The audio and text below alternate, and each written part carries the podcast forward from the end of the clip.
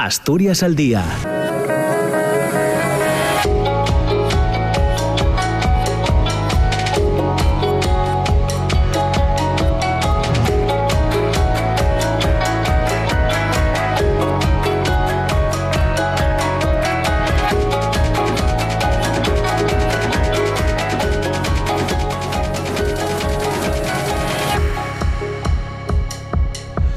Hola, ¿qué tal? ¿Cómo están? Muy buenos días. Son las 9 eh, de la mañana y dos minutos. Bienvenidas, bienvenidos. Comienza Asturias al día en la radio pública en RPA en esta jornada, en este lunes 13 eh, de junio. Eh, un hombre de 43 años y nacionalidad española ha sido detenido por la Guardia Civil por un presunto delito de violencia de género en Pinto, donde una mujer de 41 años ha sido apuñalada y encontrada en el, relleno, en el rellano de su escalera con heridas en tórax y abdomen. La Guardia Civil ha informado de que no había denuncias previas por parte de la mujer contra el detenido y la investigación continúa eh, abierta. A finales de la semana pasada, el, viernes, la delegada del Gobierno eh, para la violencia de género, Victoria Rosell, detallaba algunos datos de las llamadas al servicio de información y Asistencia 016, que en el mes de mayo registró 8.851 eh, llamadas pertinentes, un 7,4% más que en el mismo mes del año anterior y un 7,3% más que en abril de 2022. Es el punto de partida del programa de hoy en el que también queremos hablar de esa eh, proposición de ley para perseguir penalmente eh, la prostitución defendida por el Partido Socialista que ha sido tramitada en el Congreso con apoyo del Partido Popular aunque ha dividido a la Cámara entre quienes ven la prostitución como una violencia contra las mujeres y quienes defienden la libertad sexual de quienes la ejercen.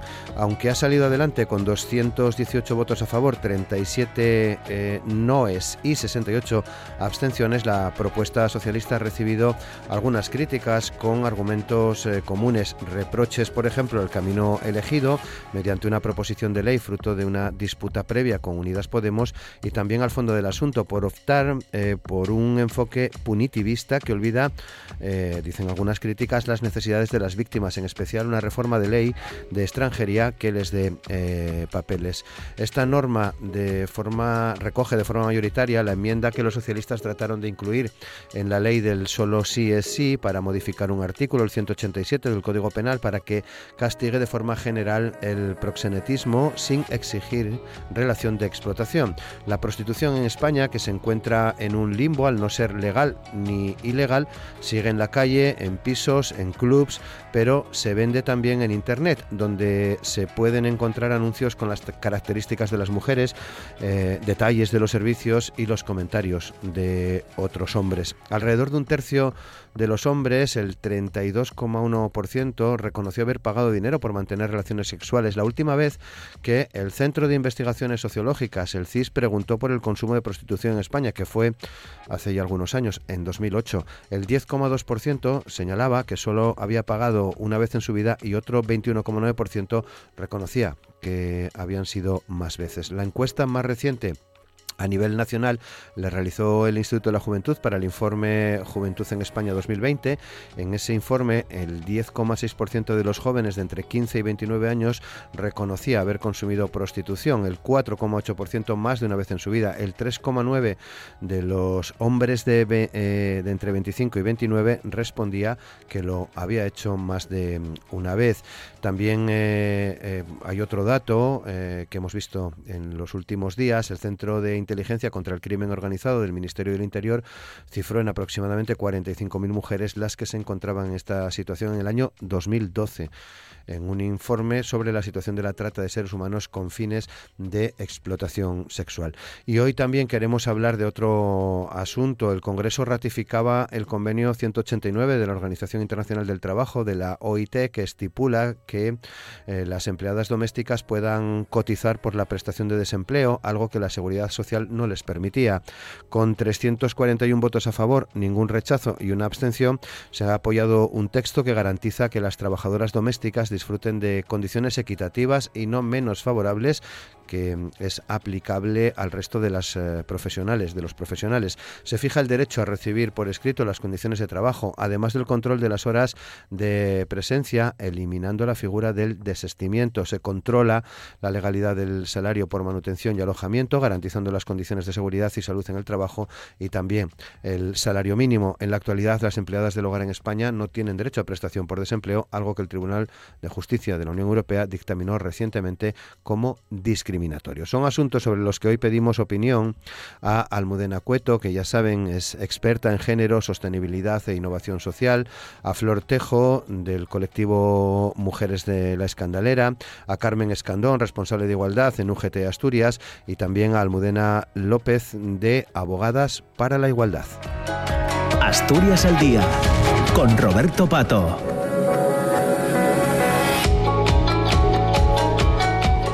Con Amor Argüelles y Manolo Luiña en los controles de sonido. Saludamos a nuestras eh, invitadas. Almudena Cueto, ¿qué tal? ¿Cómo estás? Buenos días. Hola Roberto, buenos días. Flor Tejo, ¿qué tal? ¿Cómo estás? Buenos días, Flor. Muy bien, Roberto, buenos días a ti y a todas. Carmen Escandón, ¿qué tal Carmen? Buenos días.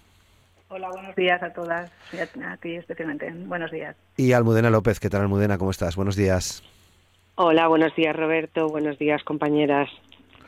Bueno, pues muchas gracias a los cuatro por a las cuatro por participar hoy en este eh, programa para bueno poner opinión a algunos de los asuntos, a los asuntos que traíamos a la portada informativa. Tenemos que comenzar, mm, bueno, pues hablando Carmen de ese de ese caso que eh, conocíamos en las últimas horas en Pinto, en, en Madrid, ¿no?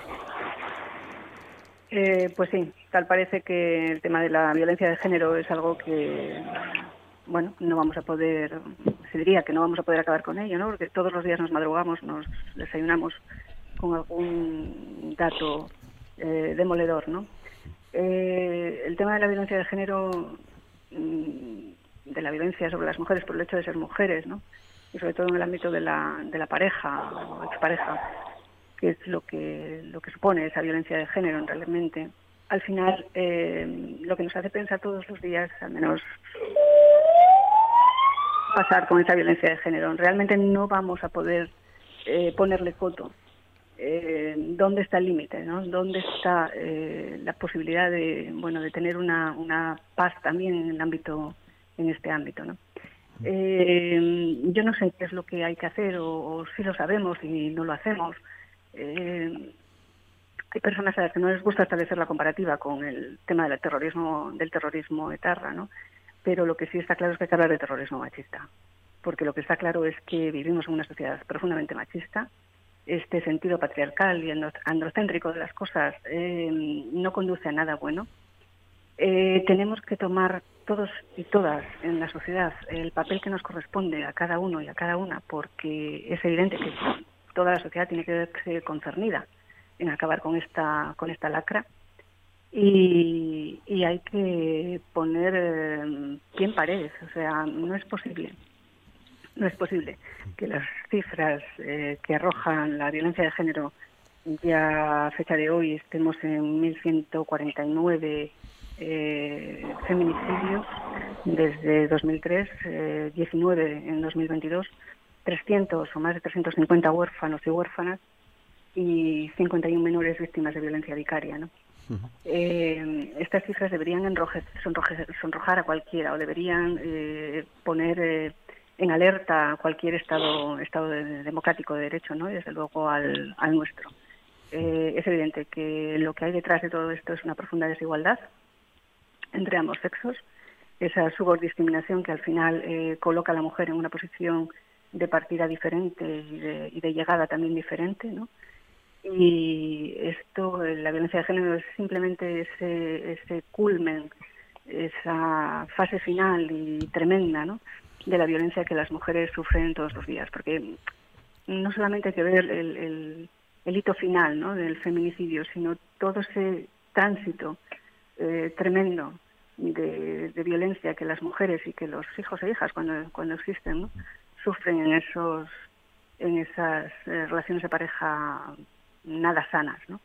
Por tanto, yo creo que, bueno, desear que la mujer en Pinto esté luego tenga una recuperación, si es posible, y, poner un poco de cordura ya en esta, en esta sociedad porque la vamos necesitando.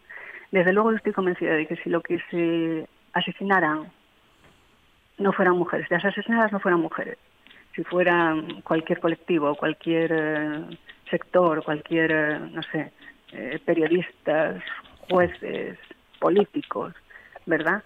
Seguramente estaríamos hablando de otras cosas. Bueno, pues la importancia de que la mitad de la población esté siendo objeto de esta violencia de género, la importancia es radical y absoluta y hay que poner eh, en, la, en, la, primera línea de la agenda política este asunto y el acabar con él. ¿no? Eh, Almudena López.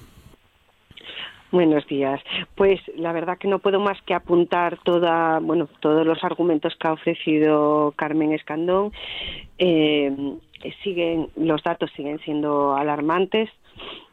Y, evidentemente eh, no solo podemos poner, eh, por el caso que, comentabas eh, sucedido ayer en Pinto, no podemos poner solo el punto en el sistema judicial, que evidentemente tenemos instrumentos legales suficientes para, para seguirlo, incluso supuestamente disuasorios, pero es evidente que algo falla y entiendo que sigue siendo a nivel educativo y sigue siendo la idea de pensar que, que la desigualdad ya no existe, porque cada vez estamos en un mundo más igualitario, cuando estamos viendo que no es así. El tema, bueno, los temas que hoy nos ocupan precisamente en el programa eh, del día de hoy eh, nos dicen todo lo contrario, nos dicen que siguen existiendo todavía desigualdades gravísimas y patentes entre hombres y mujeres y que ello supone pues una serie de discriminaciones que nos llevan a situaciones tan graves como eh, la prostitución o como la violencia de género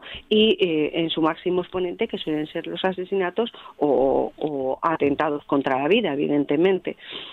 Entonces, subrayo, para no repetirme, eh, todos los argumentos que ha dado Carmen. Evidentemente, eh, como digo, no solo se debe poner el punto de mira en el sistema judicial, que es lo que ha fallado, porque hemos visto que en este no había, no había denuncias previas, sino que eh, bueno, pues que también se deben poner en, en, otros ámbitos, como puede ser el nivel, a nivel educativo, a nivel asistencial, etcétera, etcétera. Entonces, bueno, era lo que quería yo apuntar en este, en este momento. Hmm.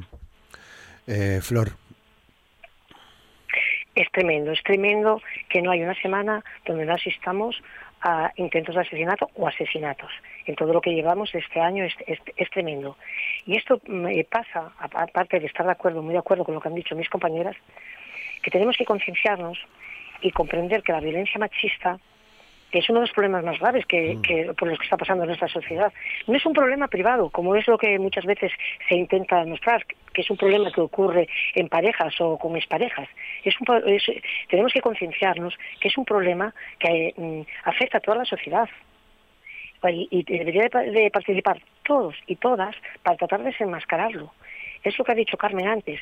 Esto es terrorismo machista, por mucho que a muchas personas no les guste este término no podemos consentir ni podemos eh, aguantar. Es insoportable esta escalada de asesinatos, de violencia contra las mujeres, que es el mero hecho de ser mujeres, porque ya sabemos que los maltratadores, los agresores, lo único que quieren es controlar a las víctimas, a su víctima. Y claro, llega un momento que cuando la mujer dice hasta aquí llegué e intenta dejar Mm, intenta hacer otra nueva vida es cuando ellos toman esta decisión, que la tienen muy premeditada, no es algo que suceda espontáneamente. Es mm, eh, tremendo. Eh, tenemos que tener en cuenta mm, que la violencia la ejercen los hombres contra las mujeres. Hay que acabar con todo esto. Eh, porque este, que esta, esta violencia que es generada por este machismo que nos da terror, que nos produce miedo, inseguridad en las mujeres, es llevada a cabo por hombres. Esto es lo que, lo que genera también no solamente este tipo de asesinatos, no solamente este tipo de agresiones, porque como yo digo muchas veces, eh, empieza por el maltrato y se termina en el asesinato, sino es lo que produce también estas violaciones grupales tan tremendas que estamos viendo, esta escalada incesante eh, de violencia contra las mujeres. Hay algo que hacer. La sociedad tiene que despertar.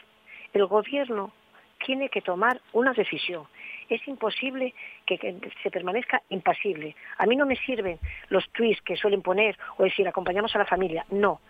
Hay que reconocer que algo está fallando. Hay que revisar, en este caso no, lo había, pero las órdenes de alejamiento. Hay que poner el foco en el agresor, en el maltratador y no en las mujeres, porque las mujeres son víctimas. Tiene que cambiar esta sociedad, porque si no, esta escalada de asesinatos, esta escalada de violencia contra las mujeres no va a parar. Y no olvidemos que es terrorismo machista y lo mismo que se han puesto eh, eh, parches o lo mismo que se ha solucionado el terrorismo contra ETA, si se quiere, se puede solucionar esto. Solamente es cuestión de querer, cuestión de implicación. Para algo tenemos un Ministerio de Igualdad, por favor. Para algo eh, se, dice que nuestro gobierno es el que más mujeres mm, tiene no soy más feminista por tener más mujeres, pero hay que lograr una total y absoluta implicación para acabar con ello.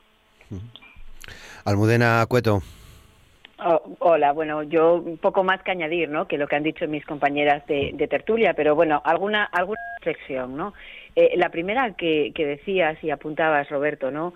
Eh, el aumento, el aumento en, en, lo estamos viendo, ¿no? Aumento en las consultas al 016, aumento en denuncias, aumento ¿no? en estos episodios que vemos, eh, como decía Carmen Escandón, que desayunamos con ellos todos los días, ¿no? pero eh, que no son los únicos, porque a veces es verdad que los medios de comunicación y la opinión pública nos quedamos en estos, ¿no? pero son miles de mujeres que incluso no llegan a estos niveles de violencia, ¿no? Eh, pero tenemos la violencia psicológica, tenemos unas violencias ocultas y sabemos que lo que se denuncia, ¿no? Y las mujeres que llegan a los recursos que existen, pues es la punta del iceberg y, y lleva siendo así desde hace mucho tiempo, ¿no? Y yo, mientras os escuchaba eh, reflexionar a mis compañeras, pensaba, ¿no?, en que hubo un tiempo en el que cuando eh, las cifras de violencia de género aumentaban, las denuncias, las consultas al 016, pues siempre eh, buscábamos, ¿no?, o creíamos que la explicación era en que ese maltrato oculto iba disminuyendo y que las mujeres se sentían más seguras, ¿no? Se reconocían más en los recursos y que entonces eso eh, las ayudaba, ¿no? A, a, la, a la denuncia, porque este es uno, bueno, es uno de los pocos delitos que es que suceden, aunque aunque no los denuncien, ¿no? Porque están eh, sucediendo, te roban el bolso, denuncian, eh, te maltratas tu pareja, pues no denuncias eh, siempre, ¿no? Y sabemos que la mayor parte de, de, los maltratos no denuncian, ¿no?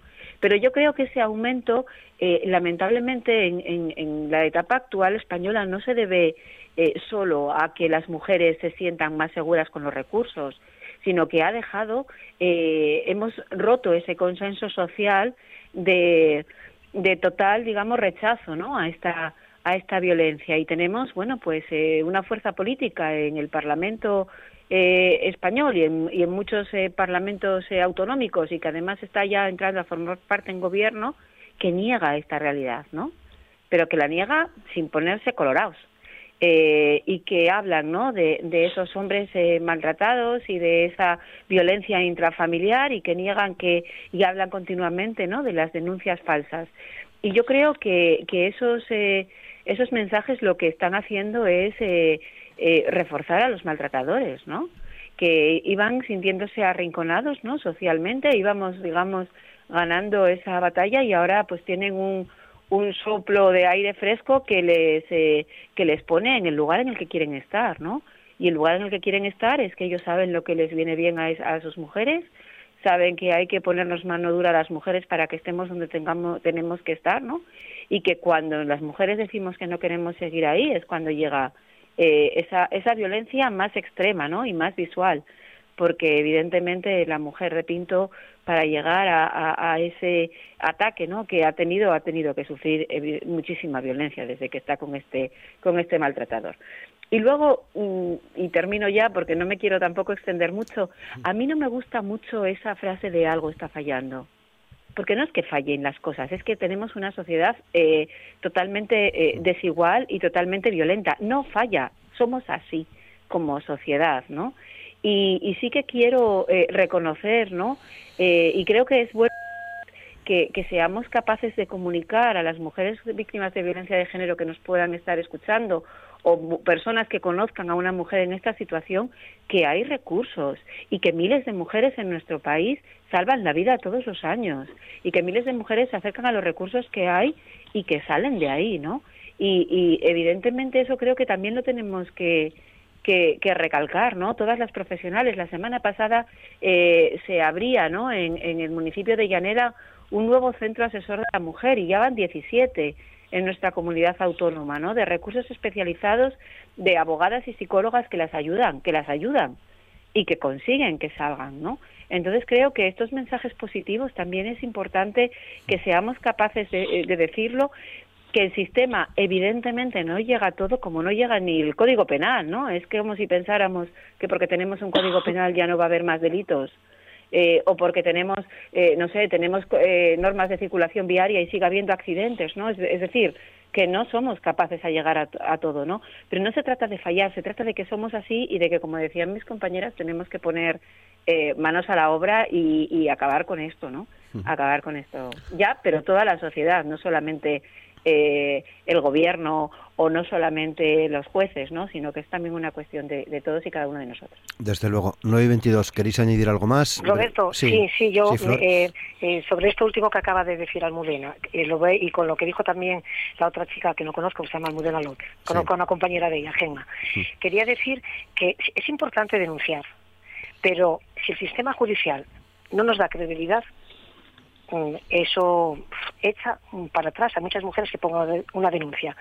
Y me refiero a que nosotros la semana pasada eh, eh, tuvimos un juicio porque era, eh, fuimos acosadas, mujeres de la escandalera, el, colectivo al que pertenezco, fuimos acosadas por un individuo que se jactaba que era de un partido de extrema derecha y nos coaccionaba y nos intimidaba. Asistimos a un juicio donde la jueza, que era una jueza ¿eh? o sea, empatía cero. En todo momento se puso al lado eh, de la persona al que habíamos denunciado, incluso apoyándolo.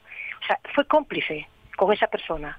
Entonces, pocos argumentos nos quedan si resulta que nosotros denunciamos y animamos a las mujeres a denunciar, denunciar y denunciar y llegamos al sistema judicial y creen a la persona eh, que se denuncia. No nos creen, no nos hacen caso, nos hacen mucho más vulnerables. Tiene que cambiar este sistema es tremendo, en que no se puede actuar. Eh, esto da alas para que estos individuos de extrema derecha eh, actúen con total y absoluta impunidad. Hay que acabar con ello. Es que es tremendo. La sensación con la que yo salí del juicio era mm, una sensación negativa. ¿Cómo es posible que ni siquiera, ni siquiera se aconseje, porque era muy fuerte lo que nos hizo esa persona? Que por cierto vamos a recurrir en la apelación, pero lo que nos hizo, y cómo es posible que ni siquiera tenga una pequeña amonestación, oiga caballero, eso no puede ser, usted no puede tirarse de encima de la mujer de esa manera. ¿Cómo es posible que le dé alas? ¿Cómo es posible que diga el, paisano, es que, bueno, yo creí que no era para tanto? Es que esto lo que hace es que vuelva a actuar con total impunidad. Por eso digo que es muy importante también que el sistema judicial nos crea, nos proteja, porque si no, las mujeres no van a dar ese paso, porque se van a sentir completamente desasistidas. Y lo digo como experiencia personal, ¿eh? Sí. Roberto, solo una cosa, de acuerdo con lo que, con lo que dice ella. la palabra todas. Eh, eh, es, o sea, es una, es terrible, ¿no? Por eso a veces las cosas no son solo de formación, son de sensibilización o de quién está en determinados lugares, ¿no? Que no debería, que no debería estar. Pero, pero una cosa que, quiero dejar y quiero subrayar porque creo que tenemos que también pasar un poco. Las mujeres en, en, España y en Asturias no necesitan denunciar para que se las atienda por víctimas de violencia de género. No lo necesitan, porque eh, yo creo que durante muchos años hemos cargado a las mujeres y además siempre se dice no no ha puesto denuncia, no ha puesto o no o no vino, es decir, eh, hemos cargado a las mujeres con esa carga que significa para una mujer víctima de violencia de género denunciar, cuando además puede ocurrir, ¿no? entras en el mundo judicial y no sabes si vas a ganar o no.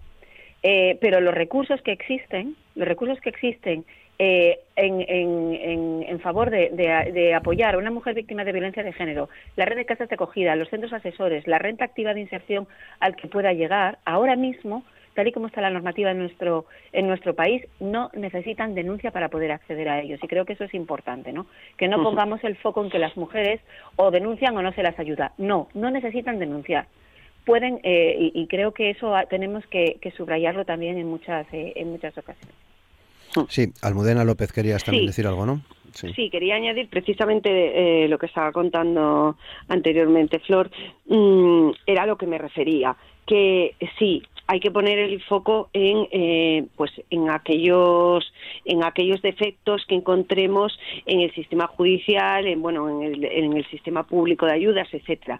Pero evidentemente cuando me refería a eh, eh, pues eh, la educación y la sensibilización de la sociedad hemos de incluir a todos los profesionales bueno pues que están incardinados operadores jurídicos en el sistema. Y eso quiere decir que tenemos que tener una formación profesionalización y especialización en, en ello. Y además una perspectiva de género que es lo que vamos lo que hemos demandado durante durante años y cada vez lo vamos viendo también eh, desarrollar más por la jurisprudencia, no es algo que nos hayamos inventado las feministas. Quiero decir, eh, ya se hablaba de ello casi en, el convenio de Pekín en el 95.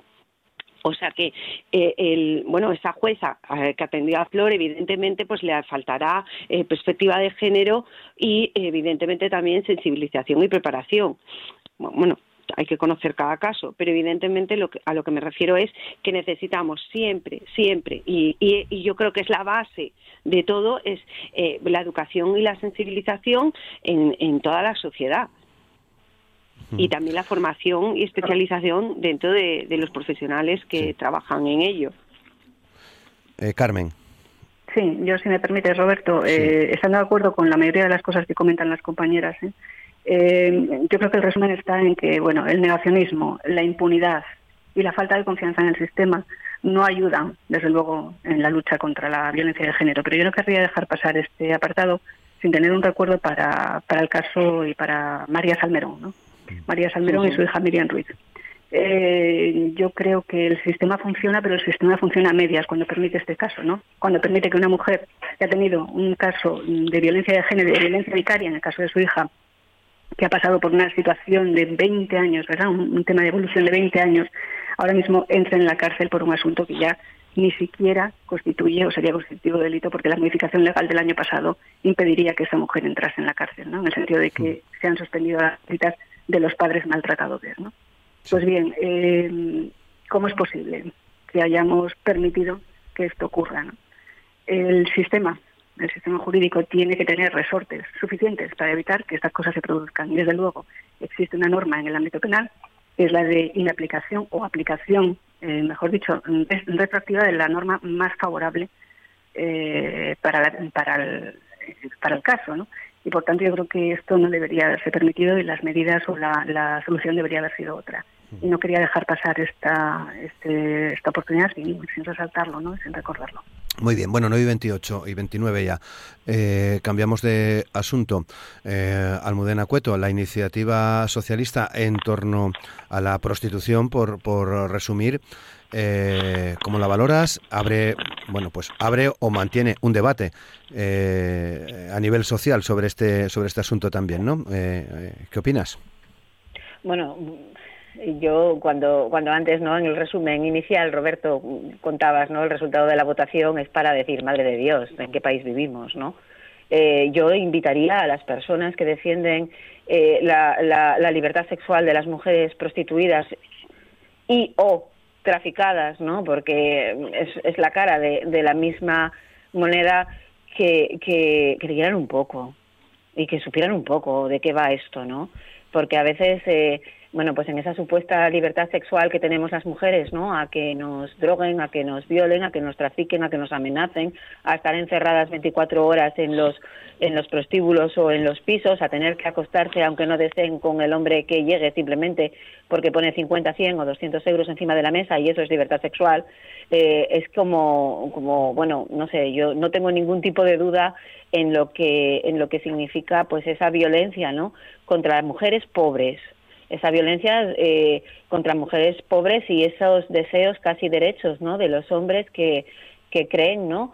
que, que, es libre la persona a la que pagan para que mantenga, bueno, mantener relaciones sexuales no es mantener relaciones sexuales, ¿no? Eh, pagan para violar a una, a una mujer, ¿no? Yo creo que, que esos diputados y diputadas, exceptuando a aquellos que, que nombraba antes, ¿no? Y que vienen a, a la vida política de este país, a lo que vienen, que es a fundamentalmente a, atacar ¿no? los derechos de las mujeres porque es su, su sumum, eh, su sumum ideológico, ¿no? Somos, eh, es la libertad de, de, las mujeres en, en general. Yo de verdad, aquellos que pueden tener un buenismo y que pueden ver determinadas cuestiones que lean Amelia Tiganus y la revuelta de las putas o que lean cualquier libro de, de, Rosa Cobo, que sean conscientes de toda la relación que existe ¿no? entre esa violencia sobre el cuerpo de las mujeres con el tráfico de armas, con, la, con, con drogas, con las mafias internacionales y que se dejen de, de, idealizar a la puta feliz, ¿no? La puta feliz que da conversación a alguien, a un marido que va allí porque su mujer no lo escucha en casa, ¿no?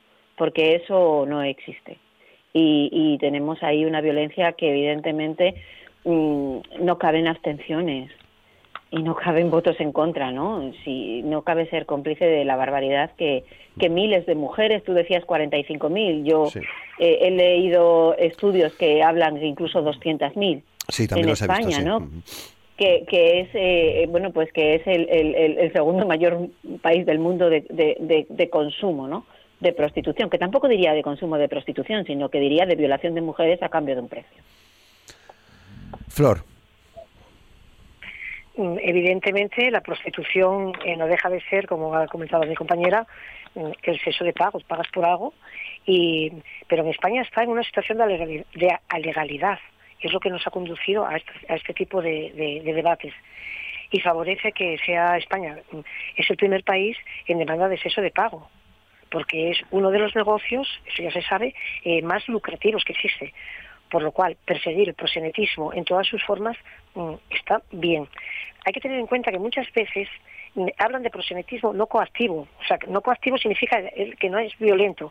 Y en, aquí yo mmm, meto a las mujeres eh, que están, eh, tienen un proseneta, pero ellas no las consideran así.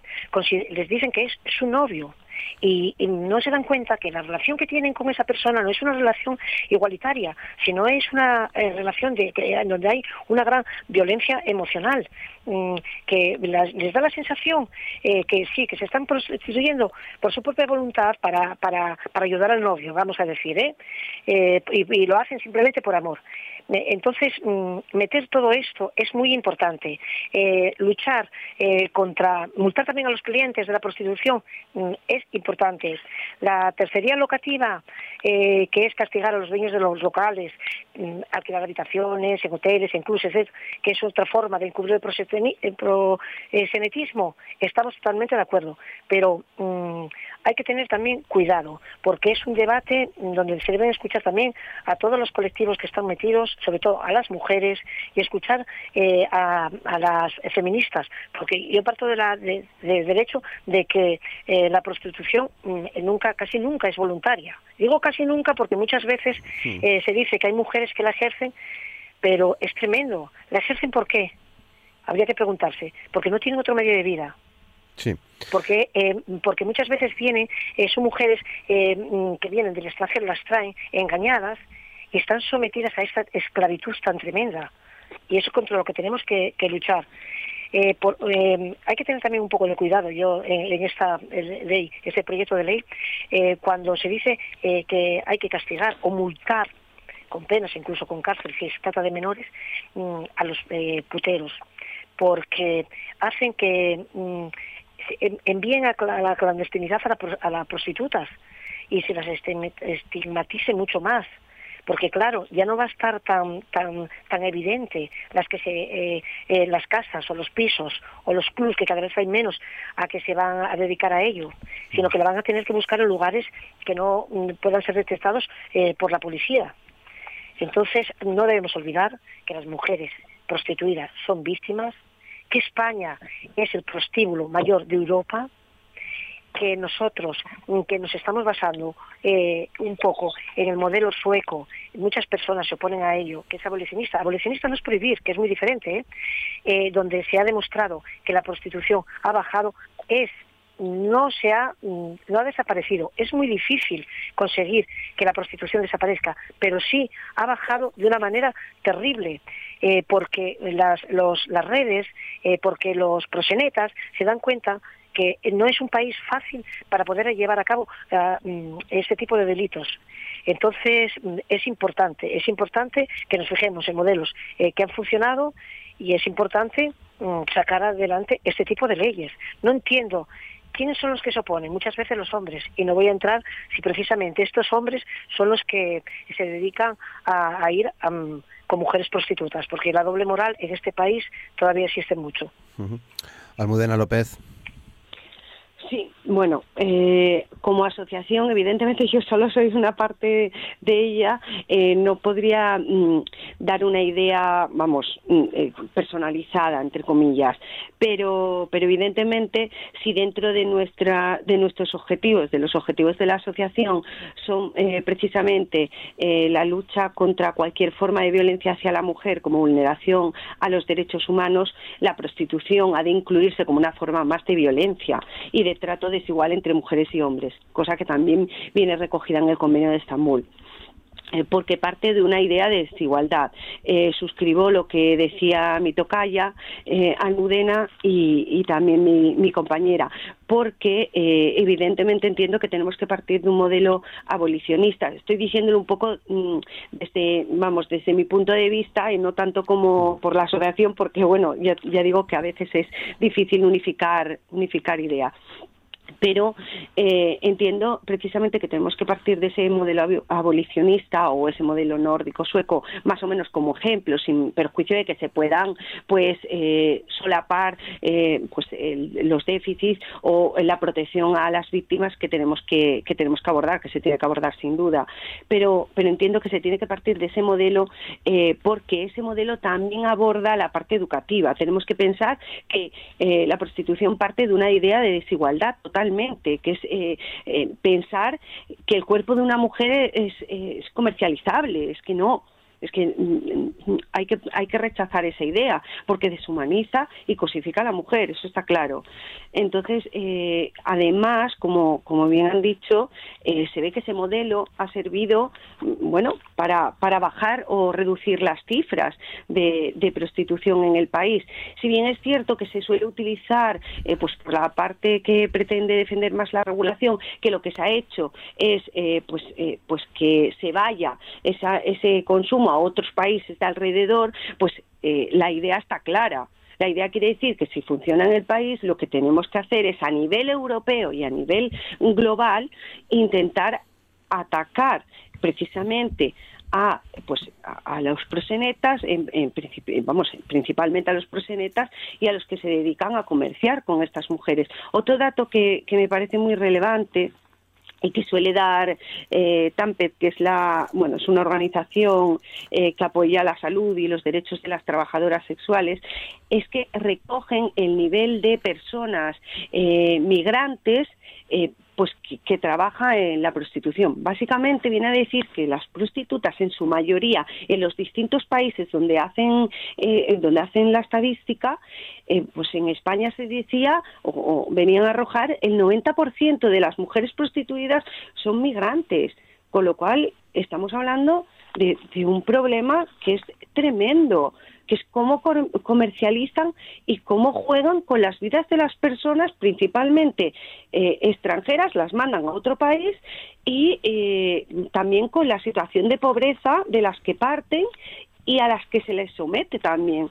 Entonces yo creo que, bueno, lo que quiero apuntar mm. en este sentido es que parece ser, o bueno, desde, como dice, como decía mi tocaya, leyendo, informándote, te das cuenta que evidentemente eh, con la regulación no vas a solucionar eh, el problema. Y no solo no lo vas a solucionar, sino que se va a esconder, porque van a utilizar precisamente esos prosenetas y esos consumidores van a utilizar la vía legal para esconder esa situación.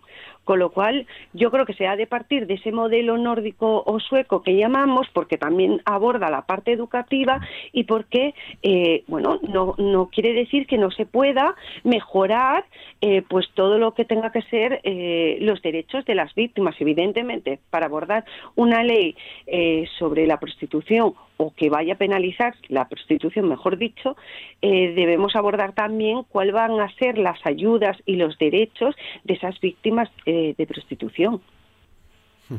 Carmen. Sí. Ah, bueno, yo por, por eh, resumir un poco, y estando de acuerdo con todo lo que comentan las compañeras, yo creo que no existe libertad ninguna en la necesidad, que la prostitución es explotación sexual, es la esclavitud del siglo XXI y con las esclavitudes no cabe hacer otra cosa que abolirlas. Por tanto, completamente en línea con lo que comentan ellas, modelo sueco del 99 que cuenta ya con una evolución, ley abolicionista. Desde luego, desde la Unión General de Trabajadoras y Trabajadores hace ya años que en nuestras resoluciones recogemos esa, esa o nos reconocemos como abolicionistas y desde luego el, último congreso, el de 2021, celebrado en Valencia, así lo, lo explicitaba aún más, ¿no? El abogar por una modificación legal que penalice el proxenetismo, la tercería locativa y la demanda de prostitución y por el establecimiento de, servicios y programas que, de protección social ¿no? a, las mujeres que en realidad son víctimas. Desde luego, eh, la prostitución no es un trabajo, mm, no hay una actividad económica en ello. En lo que lo que se produce es la mercancía del cuerpo de las mujeres y esto no es de recibo en, en el siglo XXI. ¿no? La prostitución es una manifestación más de la violencia de género, de la violencia sobre las mujeres, de la desigualdad entre los dos sexos, como decía una de las compañeras que ha hablado, porque además a menudo está relacionada más que con el sexo en sí mismo, con el, ejercicio del poder, ¿no? El poder de un hombre que paga y que ejerce ese poder sobre una mujer prostituida, y por tanto es una violación de derechos humanos. Eh, creo que está clarísimo que no cabe hacer otra cosa que abolir esa situación, que queda fuera de lo que debe ser una sociedad avanzada, una sociedad democrática y una sociedad en la que las mujeres, que somos el 50%, algo más del 50% de la población, no podemos ser moneda de cambio de nada ni de nadie. Creo que quería decir algo Almudena Cueto. Sí. sí, sí, bueno, un poco en... A ver, eh, yo creo que recordaréis, ¿verdad?, cuando cuando hubo una sentencia eh, judicial aquí en Asturias que decía que el Models no era un prostíbulo, ¿verdad? Eso con este cambio de y con claro, es que de eso eh, cuando hablamos de tercería locativa lo digo para que si los oyentes nos, nos entiendan bien porque a veces es un término demasiado jurídico, ¿no? Es decir, ellos decían, "No, no, no, yo no soy un proxeneta, yo solo alquilo habitaciones." Y lo que pase dentro de las habitaciones no es cosa mía, ¿no? A partir de ahora eso no va a poder ser así, ¿no? Y esas noticias que leíamos hace unos años cuando sale, ¿no? Que, que judicialmente el Models no es un prostíbulo, pues ya no lo vamos a, volver a ver, ¿no? Eh, yo creo que, y, y, entro un poco en la línea que decía también mi tocaya, ¿no? Hace falta, pero eso no es suficiente, ¿no? Eh, tenemos que dar salida a esas mujeres que han sido explotadas y que están en nuestro país, ¿no? Y por cuestión de derechos humanos y por cuestión de, dar, ¿no? Oportunidades de, integración en nuestro en nuestro país a esas mujeres, ¿no?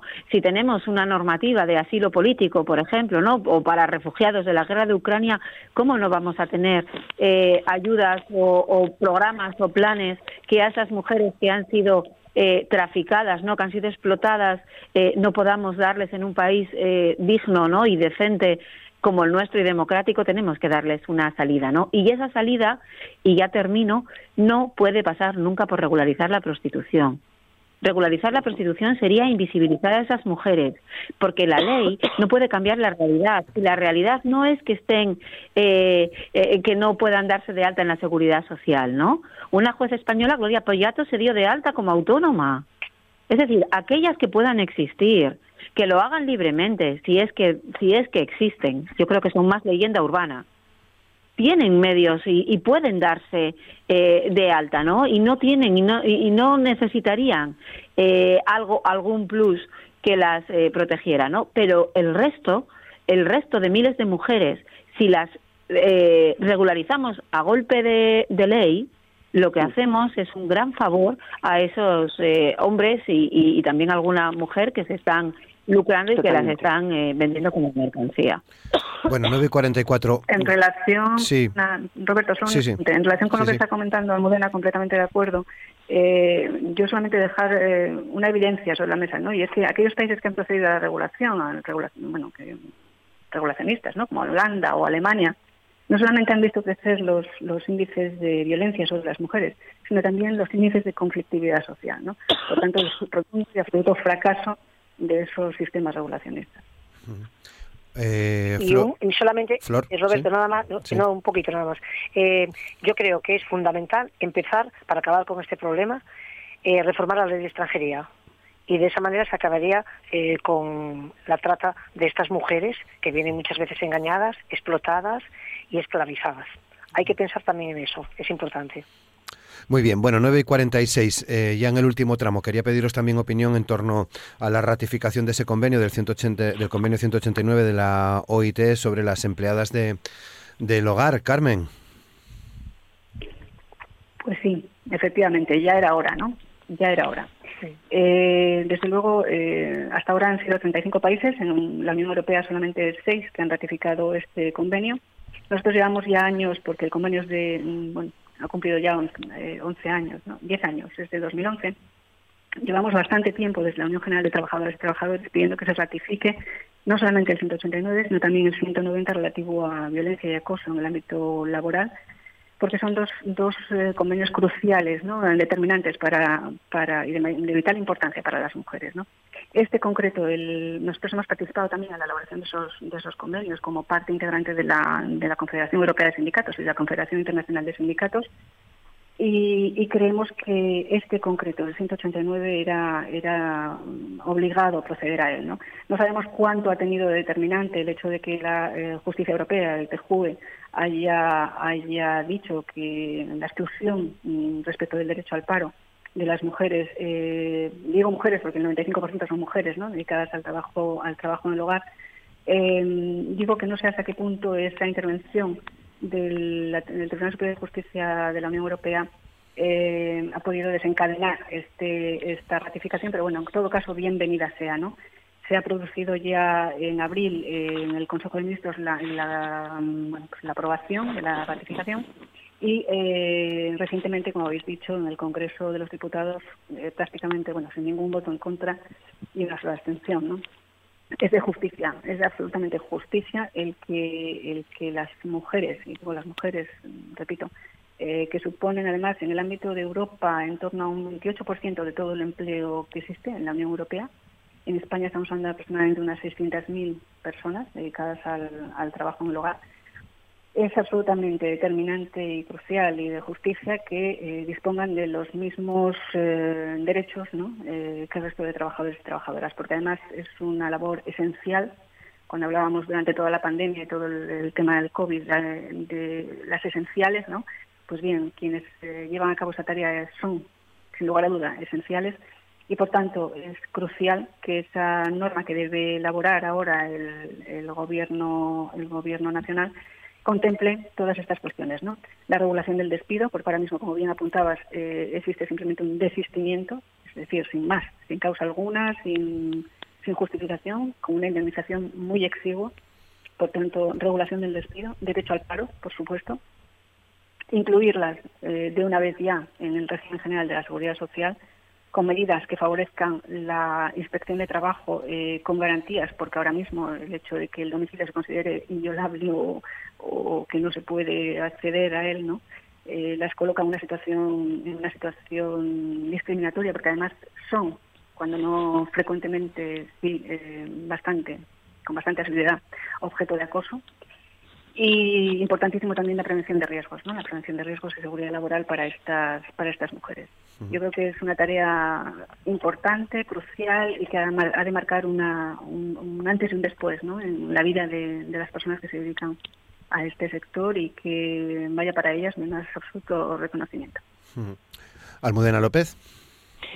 Sí, bueno, evidentemente lo que lo que ha dicho lo que ha dicho Carmen, eh, vamos, lo suscribo totalmente. Es evidente, yo creo que sí, que sí que la vamos la, la resolución del Tribunal de Justicia de la Unión Europea mm, pues ha apretado un poco las tuercas el hecho de que haya declarado que España discrimina indirectamente por sexo o género a las trabajadoras del hogar al ser además un colectivo muy feminizado, pues eh, yo creo que, que ha acelerado igual el, el proceso. Eh, estaba claro que eh, teniendo en cuenta de que casi el 90% de este colectivo son mujeres, la discriminación estaba clara y no solo lo decía el, Tribunal de Justicia Europeo, sino que a posteriori así lo han lo han declarado otros otros tribunales en, en España eh, vamos, Poyatos, que, que, estaba, que está, es magistrada de TSJ de Canarias, bueno, ya lo ha ido desarrollando en, las, en, las últimas, en sus últimas resoluciones. O sea que es evidente que era algo que tenía que abordarse y yo creo que el hecho de que se haya aprobado eh, pues, por unanimidad prácticamente, pues deja claro que cuál es, tiene que ser la intención. Ahora solo falta pues que se lleve a cabo dentro de, de un plazo ah, vamos, decente, o sea, que sea asumible y, y abordar el resto de bueno, pues de discriminaciones o, desigualdades que tiene este colectivo, como ha dicho mm. Carmen. Sí. Eh, Flor. Mm, yo destacaría que es una victoria histórica donde todas las mujeres feministas siempre las estuvimos a su lado, apoyándolas y reivindicando sus derechos eh, para que pudieran conseguir los beneficios laborales que tienen todos los trabajadoras y trabajadores en este país. Eh, ¿Esto cómo se ha conseguido? Primero por la lucha que han llevado. Se han organizado como ha dicho antes Carmen, es un trabajo en solitario, pero cada vez que salían a, los parques o algunas se, organizaron formando una especie, un determinado colectivo donde empezaron a ver que ellas tenían derechos, no solamente obligaciones, y que las explotaban, sino que tenían una serie de derechos. Después las sentencias que, se vieron en Europa, eh, la primera fue una empleada del hogar gallega, eh, donde se reconoce el convenio 139 de la Organización Internacional del Trabajo. Y eh, por tercero, al gobierno no le ha quedado más remedio. No le ha quedado más remedio que dar este paso. Hay que tener en cuenta que estas empleadas del hogar, donde se ha dicho ya que el 95% son mujeres entre 35 y 44 años, pero y hay un predominio de mujeres extranjeras, ¿eh?